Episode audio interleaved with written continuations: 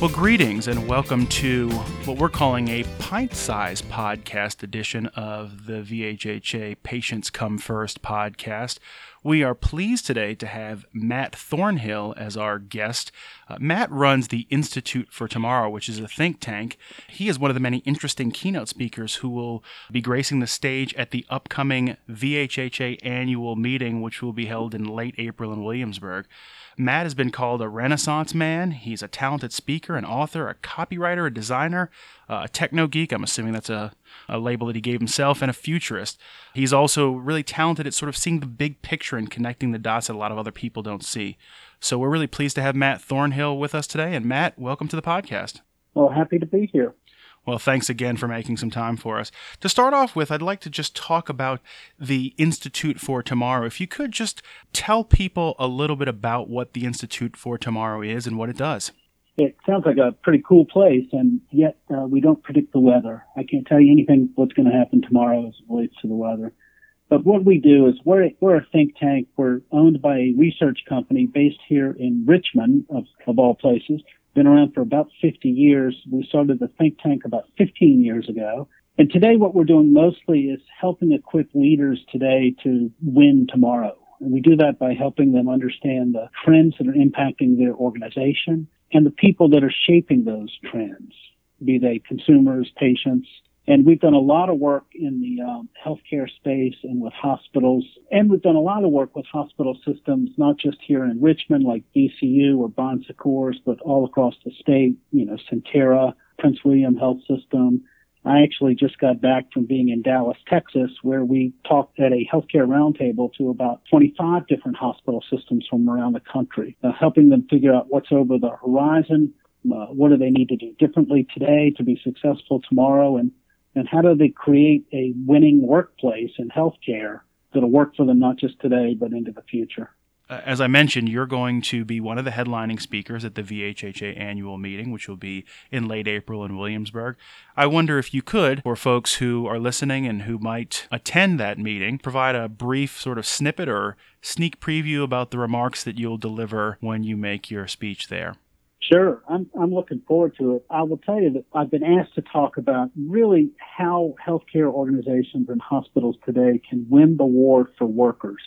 So it's going to be more internally focused, more on the workplace. And really, what's the winning healthcare workplace of tomorrow going to look like? And one of the things we'll do is we'll help you understand the generational dynamics that are happening right now. As millennials have entered the workforce, we've got Gen Xers, we've got boomers still there. We've got a very diverse workforce today. So we'll help you understand a little bit about the dynamics that are happening with these different generational mindsets interacting in the workplace. And then we'll talk a little bit about some of the things that you need to be doing to make sure you can keep the people you have and be appealing and attract new workers. So things like looking at your culture, what's right with your culture, what needs adjusting, is your culture aligned with modern culture? A lot of us today think that the fact that the work culture has changed has been driven by those millennials, because those millennials came in and they don't seem to be wired like anybody else, and that they've changed the work culture. The truth of the matter is that most work cultures we find today are lagging modern culture. It's 2018 and everybody, workers of all ages, want a work culture that's aligned with society and everything else. And what we're finding is a lot of organizations are still operating like they did 10 years ago or even 20 years ago. They just haven't updated their rules. They haven't updated their policies. They're just not being flexible and adaptable or open and transparent. So we'll talk about all of those things and help the audience understand what are some of the key things they need to look at, what are some of the key things they need to address and change, and how do they make sure that they are a desirable workplace. The competition for workers is going to get harder and harder, especially in this economy where we've got a very low unemployment rate. In fact, we actually have more open jobs than we have people for the job. And healthcare is going to be an expanding, growing, category for the next decade. Where are we going to get workers from? Well, we're going to have to take them from someplace else. So how do you make yourself appealing so people will come? So we'll talk about all of those things and more in April in Williamsburg. Well, I know that I'll be there, and I'm actually looking forward to your remarks based on that preview. For folks who are listening to this who are interested in attending the VHHA annual meeting in April in Williamsburg, you can visit our website, www.vhha.com/programs, to find out information and register. And since I did a plug, Matt, anything you'd like to quickly plug?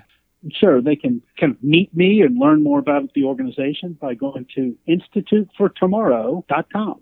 Matt Thornhill, again, thank you for taking the time and for joining us for a pint-sized edition of the Patients Come First podcast. My pleasure. Looking forward to seeing you in April.